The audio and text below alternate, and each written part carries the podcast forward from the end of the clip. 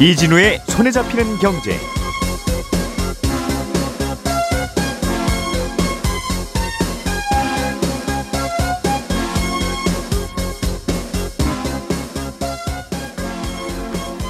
안녕하십니까 이진우입니다.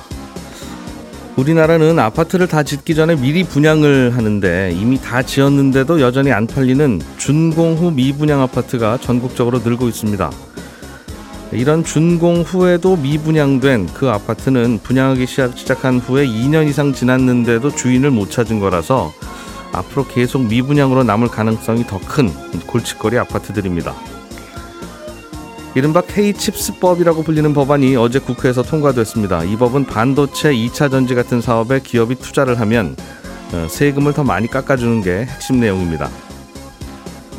영국 정부가 앞으로 어, 자신들이 수입하는 철강 품목에 탄소 국경세라는 걸 매기기로 했습니다. 우리나라 철강 업계에도 영향을 줄 것 같습니다. 조금 전에 말씀드린 뉴스들 오늘 자세하게 정리해 드릴게요. 3월 31일 금요일 손에 잡는 경제 바로 시작합니다.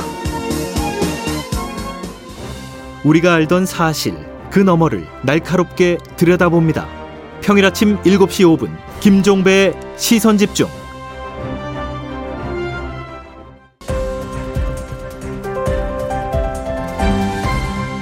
이진우의 손에 잡히는 경제.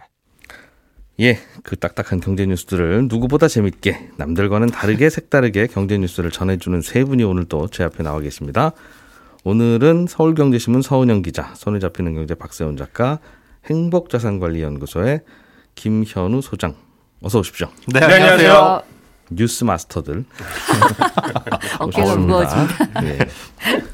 서은영 기자님이 준비해 오신 소식은 이른바 K칩스법이라는 법인데 네, 맞습니다. 이 K는 코리아를 의미하고 칩스는 반도체. 반도체겠죠? 네, 맞습니다. 예.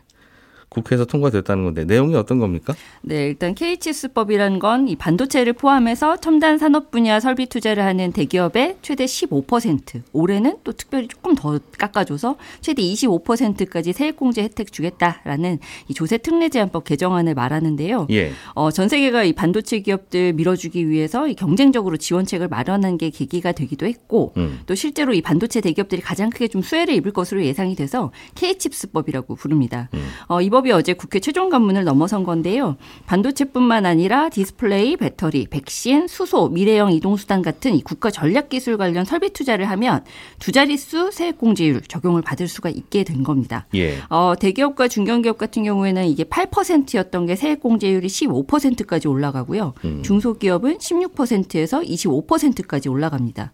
어, 그리고 특히 올해는 이 평소보다 좀 통큰 투자한다. 그러면 추가로 세금 더 깎아주는데요. 임시, 임시 투자 세액 공제라는 게 12년 만에 부활을 합니다. 예. 어, 직전 3년 동안 연평균 얼마 투자했는지 째어 계산을 해서 이것보다 더 많이 투자했다. 그럼 이 음. 추가 투자분에 대해서는 올해만 특별히 10% 추가 공제 혜택을 주는 겁니다. 어, 이 혜택 받느냐 아니냐에 따라서 수백억씩 차이가 날 수가 있는데 예. 기왕 투자할 거 뭐 계획돼 있다면 내년으로 미루지 말고 올해 해라는 메시지가 담겨 있습니다. 음. 항상 기업들은 투자할까 말까 할까 말까 할까 말까를 하는데 네. 그때 이제 세금 혜택을 주면 그렇습니다. 에이 하자 하는 쪽으로 기울 가능성이 네. 높다는 거겠죠. 그렇습니다. 음. 정부에서는 이 정도면 세계 최대 구- 규모의 세금 제- 지원이다 네, 네. 이렇게 홍보를 하던데 실제로 그렇습니까? 네, 뭐 사실 뭐 R&D 투자 관련 세액 공제율은 우리나라 포함해서 좀 이번 이 제가 말씀드렸던 이 숫자들하고 좀 다르게 좀 계산을 하고 있기도 하고 예. 또 보조금 형태로 좀 지원해 주는 것도 있어서 절대 수준으로 뭐 더 최고다 뭐 이렇게 비교하기는 좀 어렵긴 한데요. 음. 설비 투자 세액 공제율만 놓고 보면 그렇긴 합니다. 어, 시설 투자하면 최대 25%까지 세액 공제해 주는 것까지는 미국이랑은 똑같고요. 뭐 세계 최대 파운드리 업체 TSMC가 있는 대만 같은 경우에는 올 초에 기사 나왔던 게 이제서야 이 설비 투자에 대해 서 5% 처음으로 이제 세액 공제해 주는 법안이 마련됐다 이런 기사가 나왔었거든요. 음. 그런 걸로 치면 뭐 대만보다는 어쨌든 세금 더 많이 깎아주는 거죠. 그리고 아까 말씀드렸듯이 올해 같은 경우는 평소보다 투자 더 많이 하면 10%더 깎아드릴게요. 이런 뭐 세금 혜택도 더 생겼으니까 음. 분명히 좀 많이 깎아주기로 계획을 한 건 맞습니다. 근데 지금 또 얘기가 좀 나오는 게 이렇게 계속 이 세- 세금 깎아주겠다는 정책이 나오면 항상 이 업계에서 또 볼멘 소리 나오는 게 이것도 더 깎아주세요라는 얘기들이 계속 나오거든요. 근데 지금 또 얘기 나오는 게 최저한세라는 거예요. 그래서 이 뭐냐면 법인세를 되게 이제 투자도 하면 이거 깎아줄게요. 이거 고용 많이 하면 이거 깎아줄게요. 이렇게 세액공제 항목들이 쭉 있잖아요. 예. 그러면 이제 뭐 만약에 최, 최고 세율이 24%다. 그럼 여기에서 이제 세액공제 다 하고 나서 어 그러면 이거 깎았더니 뭐 한 15%까지 법인 세율이 한 15%까지 내려갔네. 그런데 음. 다 깎아주면 안 되니까 대기업이랑 일부 중견기업들 너희들은 그래도 17%까지는 내라고 정해놓은 게이 최저한세라는 거예요. 아, 이런저런 저런 할인 다 합쳐도 이 정도는 최소한 내셔야 되는 세금. 네 그렇습니다. 아, 그게 오히려 더 높아졌 높다는 거군요. 그렇죠. 그래서 아. 다 계산해서 만약 한 15%, 13%, 뭐 11% 까지 내려갔어도 결국에는 다시 17%로 복귀하는 이런 효과가 있기 때문에 이것도 이것부터 좀 없애주세요라는 얘기들이 지금 또 나오는 거예요. 근데 이거에 대해서 사실 뭐, 하- 하고는 하는데 테이블당 7만 원은 최소한 맞습니다. 뭐 저, 네. 내 가격을 내셔야 하는 그렇습니다. 그런 규정이 같이 있으면 네네. 어, 식당 가서 부담스럽다 네. 그런 얘기군요. 그렇습니다. 전 세계가 뭐 세금 깎아주는 경쟁을 하다 보니까 뭐 그런 거지 꼭 꼭 뭐 이게 좋은 거고 뭐 또 증세는 네, 나쁜 맞습니다. 거고 꼭 그런 네. 거는 아닐 거예요. 맞습니다. 음. 지난해 말에 세액공제율을 한번 올리기도 했었는데 그 그렇죠. 세금을 더 깎아줬다는 건데 네. 그런데도 이제 또 깎아주는 거죠. 맞아요. 이게 작년, 작년 말에 분명히 올렸던 것 같은데 왜 또 올렸지? 이렇게 생각하시는 분들 분명히 있을 거예요. 그러니까 작년 말에 이 대기업 기준으로 보면 6%에서 8%로 이미 올려줬었거든요. 근데 지금 서너 달 만에 또 15%까지 또 많게는 이제 이 임시투자 세액공제까지 해서 25%까지 올라가는 거니까 어, 갑자기 서너 달 사이에 왜 이렇게 계속 올리는 건가라는 생각이 드실 수 있는데 결정적인 계기는 이 대통령이 이제 작년에 이 세액 공제를 올리고 났더니 반도체 업계에서 지금 지금이랑 똑같습니다 분위기가 올려줬 기껏 올려줬더니 또 볼멘 소리가 나오는 거예요. 음. 이것도 아직은 낮다. 세액 공제 더 세금 더 깎아줘야 된다. 이러려면 한국에 뭐하러 투자하냐 이런 얘기들이 나오니까 당시에 이제 대통령이 개정안 통과가 되자마자 기재부에다 또 추가 인상 검토하라고 지시를 한 겁니다. 예. 근데 이 과정에서 이제 작년 말만 해도 세액 공제 너무 많이 해주면 국가 재정 부담된다. 그러면서 야당이 제시했던 10% 공제율보다 오히려 기재부가 8%가 적당 하다면서 낮췄던 작업이 있었거든요. 음. 근데 갑자기 기재부가 이렇게 대통령 지시가 나오니까 갑자기 대기업 세액공제율을 두 자릿수까지 올려주는 파격적인 아련- 안을 마련을 했고 그동안 이제 야당 계속 막 이게 무슨 소리냐 결국에는 대기업들 몰아주기다 뭐 이런 식으로 계속 반박을 하다가 갑자기 분위기가 이제 지난달부터 좀 반전을 하면서 지금 이렇게 통과까지 이루어진 겁니다. 그래서 뭐 일단 뭐 업체들 입장에서 뭐 상당히 반가운 뉴스고 뭐 좋은 일이긴 하겠지만 당장 세수가 많이 줄어들긴 하거든요. 이 한국 이 이 세수에서 법인세 차지하는 비중이 굉장히 높은 나라로 꼽히는데 이제 5년간 한 7조 원 이상 줄어들 거라고 합니다. 이렇게 세수가 줄어들더라도 많은 기업들, 특히 뭐 중소기업이나 중뭐 중견기업들한테까지 혜택이 고르게 뭐 넘어간다면 이제 명분은 있을 텐데 지금 일단은 뭐 일부 야당에서 계속 공격하는 게 이거 뭐 삼성, 삼성전자, SK 하이닉스 지원법이다라는 얘기들도 하거든요. 그래서 실제로 이게 얼마나 수혜가 좀 이러, 너- 넓게 고르게 퍼질지는 좀 뚜껑을 열어봐야 알겠습니다. 그렇게 뭐 이렇게 또 세금 깎아주면 투자를 하기만 한다면 투자를 해서 그 투자한 게 또 아래로 저기로 퍼지면 또 그 돈이 돌고 돌아서 세금은 더 네. 거칠 텐데 세금만 깎아주고 투자가 어차피 할 투자 그냥 하면서 세금만 깎이는 게 아닌가 네, 하는 수 생각 있죠. 정도가 좀 들어요. 네. 음, 알겠습니다. 음, K 칩스법이 드디어 통과가 됐다. 음. 박 작가님, 네. 영국이 자기들이 수입하는 철강에 대해서 탄소 국경세를 매긴다. 네. 는게 이게 무슨 얘기입니까? 어, 예를 들어서요. 예. 철강을 만드는 두 나라가 있다고 해볼게요. 근데 만드는 방식에는 두 나라의 차이가 좀 있습니다. 음. A라는 나라는 잘 살아요. 그래서 철강을 만들 때 나오는 찬- 탄소 배출량을 줄이려고 철강을 친환경 방식으로 만듭니다. 예. 친환경 방식은 좀 비싸거든요. 네. 그래서 나오는 탄소 배출량이 대략 뭐 단위 무게당 10톤이라고 해보죠. 음, 깨끗한 철강. 네. 예. 반면에 B라는 나라는 잘 살진 못해요. 음. 그래서 철강을 구식으로 만듭니다. 예. 탄소 배출량이 아무래도 친환경보단 많겠죠. 예. B나라에서 나오는 탄소 배출량을 대략 단위 무게당 20톤이라고 해볼게요. 이거 조금 더러운 철강. 그렇습니다. 예. 이때 B나라에서 만든 탄소 배출량은 많지만 가격은 싼 철강이 A나라로 수입이 됩니다. 예. 왜냐하면 A나라의 기업들 입장에서는 탄소 배출량은 많지만 음. 그래도 가격이 싼 철강을 쓰려고 할 테니까요. 겉보기는 똑같으니까. 그렇습니다. 예. 그럴 때 B나라의 탄소 배출량 단위 무게당 20톤에서 A나라의 탄소 배출량 단위 무게당 10톤을 뺍니다.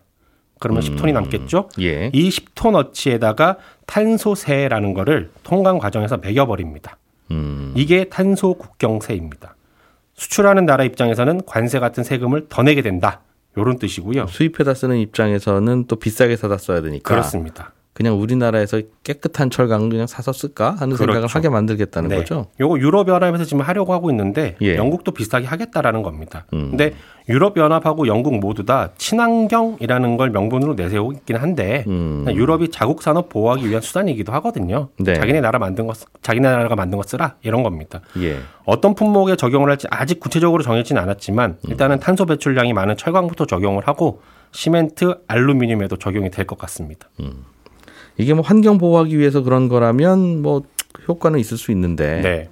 단기간에는 자국 산업 보호하기 위해서 그런 거면 결국은 자국 업체들이 비싼 철강 써야 되는 건데 이러나 그렇죠. 저러나 그렇죠. 그럼 비싼 철강 써서 만든 제품은 비쌀 거고 그렇게 되는 겁니다. 그럼 그게 수출이 잘 되겠어요. 내수해서 잘 팔리겠어요? 물가도 오르죠. 그건 그거는 잘 모르겠는다 네. 생각은 듭니다. 어쨌든 영국이 이런 정책을 만들었으면 우리나라에도 영향이 있긴 할 텐데 네. 어떻게 분석되고 겁니다. 있습니다. 작년에 우리나라에서 유럽 연합으로 수출한 철강 품목이 대략 360만 톤 정도고요. 예. 영국으로 수출한 건 한 25만 톤 정도거든요. 그러니까 영국으로 보면 영국만 따지면 양으로 보면 그렇게 많지는 않은데 그래도 음. 수출액으로 보면 연간 한 4,400억 원이 넘거든요. 그래서 우리나라 기업들도 지금 같은 방식으로 만들어서 수출을 하게 되면 아무래도 좀 관세를 더 내게 될 것 같거든요. 예. 근데 우리나라 철강업계도 그래서 탄소 배출량 많은 생산 방식에서 상대적으로 탄소가 덜 나오는 생산 방식으로 바꾸는 중이긴 합니다. 음흠. 근데 탄소가 덜 나오는 방식으로 만들게 되면 아까 제가 좀 비싸다 그랬잖아요. 예. 일단 전기가 많이 들어가고요. 그래요? 그럼 네. 전기 많이 들어가면 전기 만들 때 탄소가 더 많이 나올 텐데. 그렇습니다. 전기가 많이 들어갑니다. 하여튼 그래서 이런 얘기를 듣다 보면 하여튼 뭐든 그래서 안 사 쓰고 안 만들어 쓰는 거 말고는 친환경이 없구나. 예. 그런 생각이 자꾸 들어요. 예, 실천해 주시길 바라고요.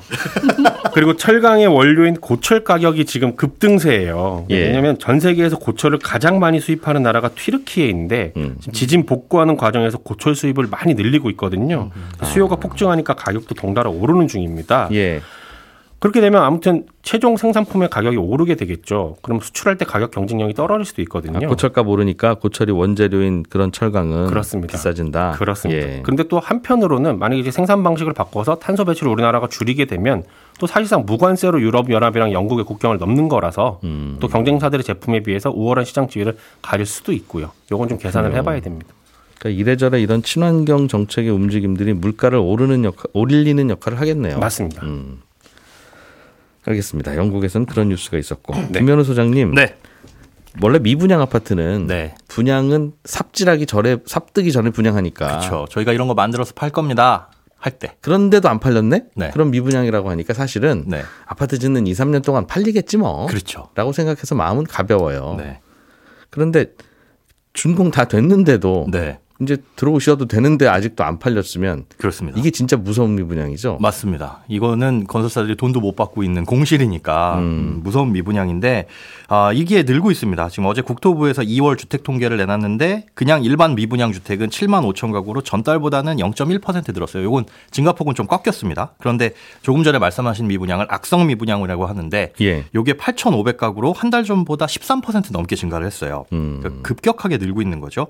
그러니까 올해 초에 정부에서는 미분양 물량의 위험 수준을 20년 평균치인 6만 2천 가구로 보고 있다. 예. 요거 넘으면은 우리가 좀 손 좀 쓸까 생각 좀 해볼게. 이렇게 보고 있다고 했는데 이미 지난달에 발표됐을 때 7만 가구를 넘어섰거든요. 네. 그런데 그때 얘기한 게 아 그래도 악성 미 분양은 그거의 10%도 안 돼. 7천 가구 정도로 이게 역사상 최저점 수준이다. 음. 아직까지는 걱정할 단계 아니고 대책을 내놓을 단계도 아니다. 이렇게 설명을 했고요. 음. 이 상황에서 지난주에 열린 한 경제 심포지엄에서 원희룡 국토부 장관이 우리가 미분양 물량을 10만 채까지도 각오를 하고 있다. 음. 이런 말을 하면서 여러 가지 해석들이 나오고 있습니다. 아직은 정부가 개입해서 뭐 할 단계 아니다. 그렇죠. 건설사들이 지금 이거 좀 해결해 주세요라는 목소리를 계속 내고 있거든요. 좀 계속 짓고 계세요. 그럼 팔리겠죠, 뭐 이런 얘기였다는 거죠. 네. 그렇죠. 그런데 이제 정부가 이런 입장을 취하는 게 왜 그러냐라고 이제 여러 가지 의견이 나오는데 지금 주택 거래량 살살 늘고 있잖아요. 그리고 매수 심리도 좋아지고 있는 상황이라서 아직까진 정부가 직접 나서서 대응할 정도 아니다. 이렇게 보는 배경에서 또 건설사들 보고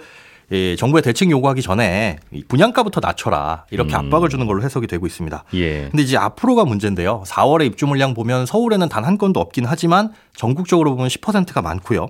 5월부터는 지방으로 중심으로 증가폭이 훨씬 더 커집니다. 입주 물량이 그렇습니다. 그 말은 다 짓고 짓- 이제 완성하는 아파트가 많다는 뜻이죠. 맞습니다. 그런데 문제는 그 물량 중에서 미분양, 악성 미분양 물량이 얼마나 될지가 파악이 안 되고 있다는 거예요. 이게 왜 파악이 안 돼요? 뭘 팔렸는지 안 팔렸는지 알 텐데 본인들이. 네, 본인들은 알 텐데 정부에서는 파악을 제대로 못 하고 있습니다. 이게 미분양 통계를 작성하고 있기는 하고 그래서 좀 전에 제가 8,500가구가 넘었습니다라고 말씀을 드렸는데 예, 악성 미 분양이. 예. 근데 이게 신빙성이 떨어진다라는 게 공공연한 사실이에요. 이게 각 지자체에서 이걸 파악할 때 어떻게 파악하냐면 예. 시행사나 건설사들 대상으로 악성 미 분양 얼마예요? 라고 물어봅니다. 예. 공문을 보내서. 그러면 그 시행사나 건설사가 우리 요만큼 안 팔렸습니다. 라고 알려주면 그걸 그냥 취합해서 발표하는 방식입니다. 준공 후 미분양이 된 거 안 된 거. 네. 그리고 준공 전 미분양이 얼마나 안 되냐 이런 거를 공문을 보내서 예. 이 말하는 대로 그냥 준공이면 등기 났을 거고 등기소에다 명의 병- 명의 등기소 그렇죠. 등본만 띄워보면 명의가 김현우 이러면 네. 이건 팔렸네. 건설사 이런 건 무슨. XS 건설 이건 안 팔렸네. 그렇죠. 숫자만 세 보면 될 텐데. 네. 그걸 아 그걸 그냥 전화로 물어보고 틀리게 얘기하고 그냥 합치고 그런다는 거예요. 네. 그래서 한 언론사에서 어제 몇 군데 단지의 등기부 등본을 아하. 실제로 말씀하신 것처럼 떼가지고 통계와 비교를 해봤더니 예.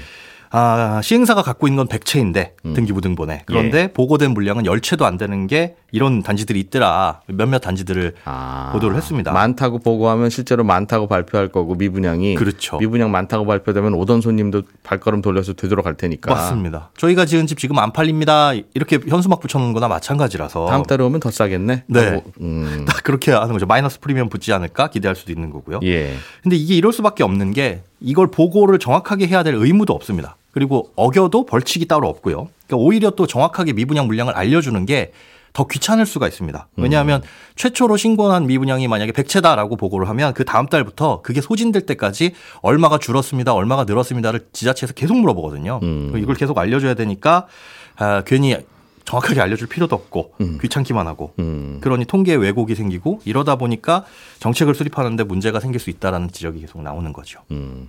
하기야뭐 모든 장사가 다 네. 재고 얼마 남았습니까 하고 물으면 아니 당신이 뭔데 그걸 나한테 묻습니까? 맞습니다. 그 모, 모든 장사가 예. 그러니까 당연히 건설회사도 제대로 발, 그, 안 밝히는 게 인지상정이고 네.